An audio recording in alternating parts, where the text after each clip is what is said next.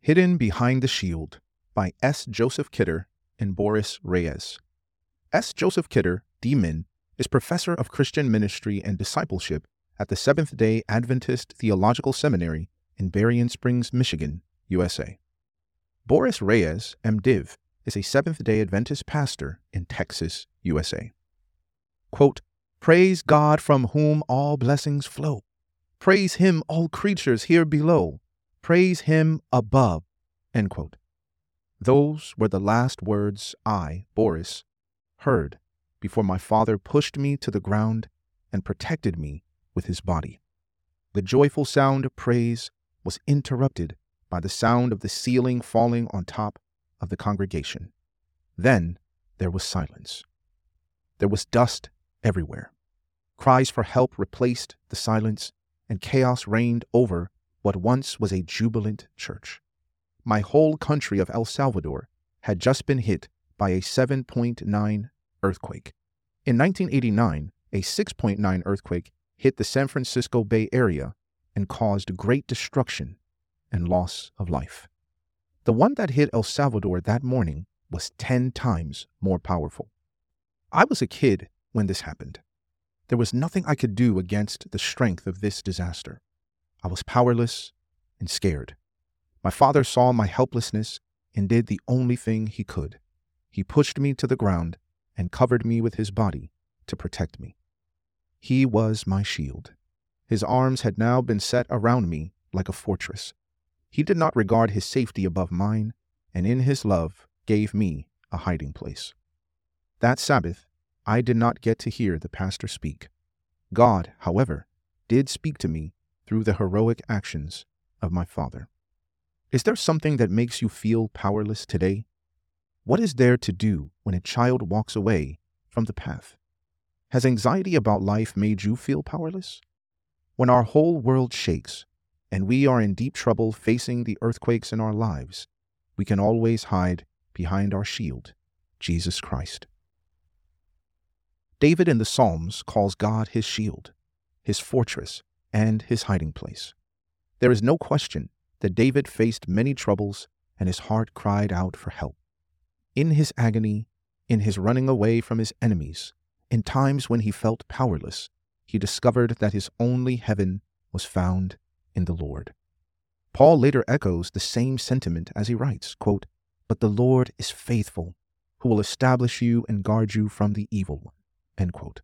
He also wrote to the Ephesians, who were facing challenges in the attack of the evil one, to take on, quote, the shield of faith with which you will be able to quench all the fiery darts of the wicked one.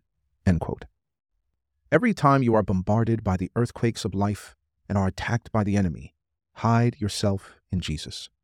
In Him you will find strength for every day, hope for tomorrow, and safety for your broken heart.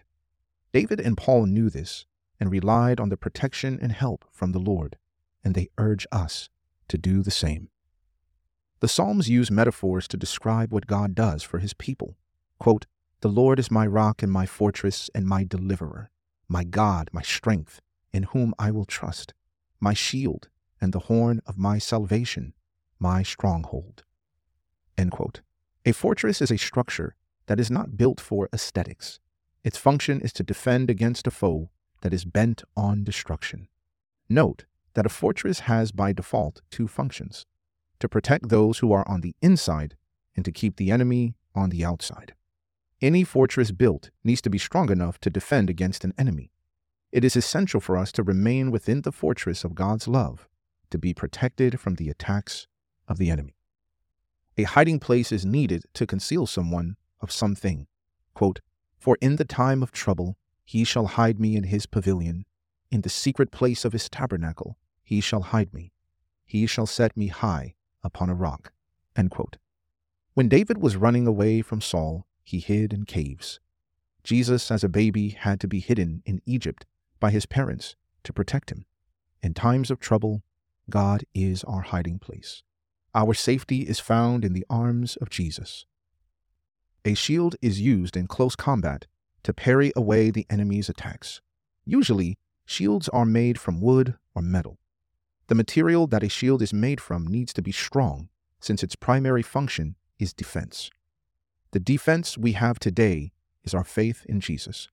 This faith will protect us in our time of need when we face the enemy. Quote, above all, taking the shield of faith, with which you will be able to quench all the fiery darts of the wicked one. End quote. Each metaphor lays bare the reality that we are in the middle of a war zone.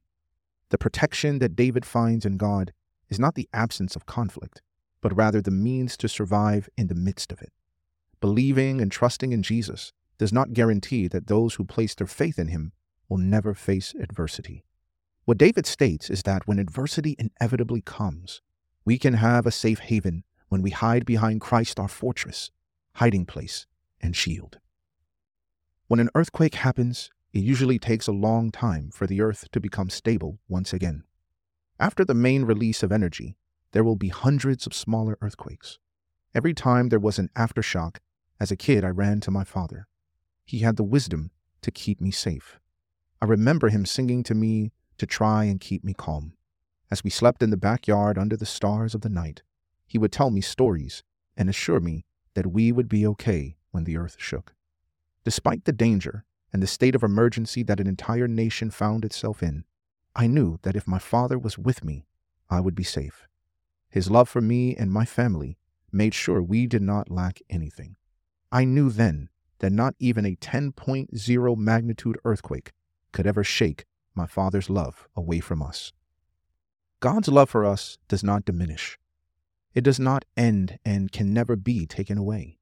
Paul writes in the book of Romans that, quote, neither death, nor life, nor angels, nor principalities, nor powers, nor things present, nor things to come, nor height, nor depth, nor any other created thing shall be able to separate us from the love of God which is in Christ Jesus our Lord. No enemy is strong enough to shake his love away from you. There are many things that can lead the child of God to feel powerless. This is our enemy trying to destroy our faith in our loving Savior. Whatever it may be that has encamped around you, seeking your destruction, cannot prevail when you live within the fortress of His love. No enemy will find you when you are hiding in his love. No arrow will hit you when you stand behind Christ, your shield. In this life, there will be conflict, but with Jesus as our protector, even in the midst of tribulation, you can find peace and safety. Come and hide your life behind the shield of God. When I, Joseph, accepted Jesus as my Lord and Savior and became a Seventh day Adventist Christian, I faced severe persecution.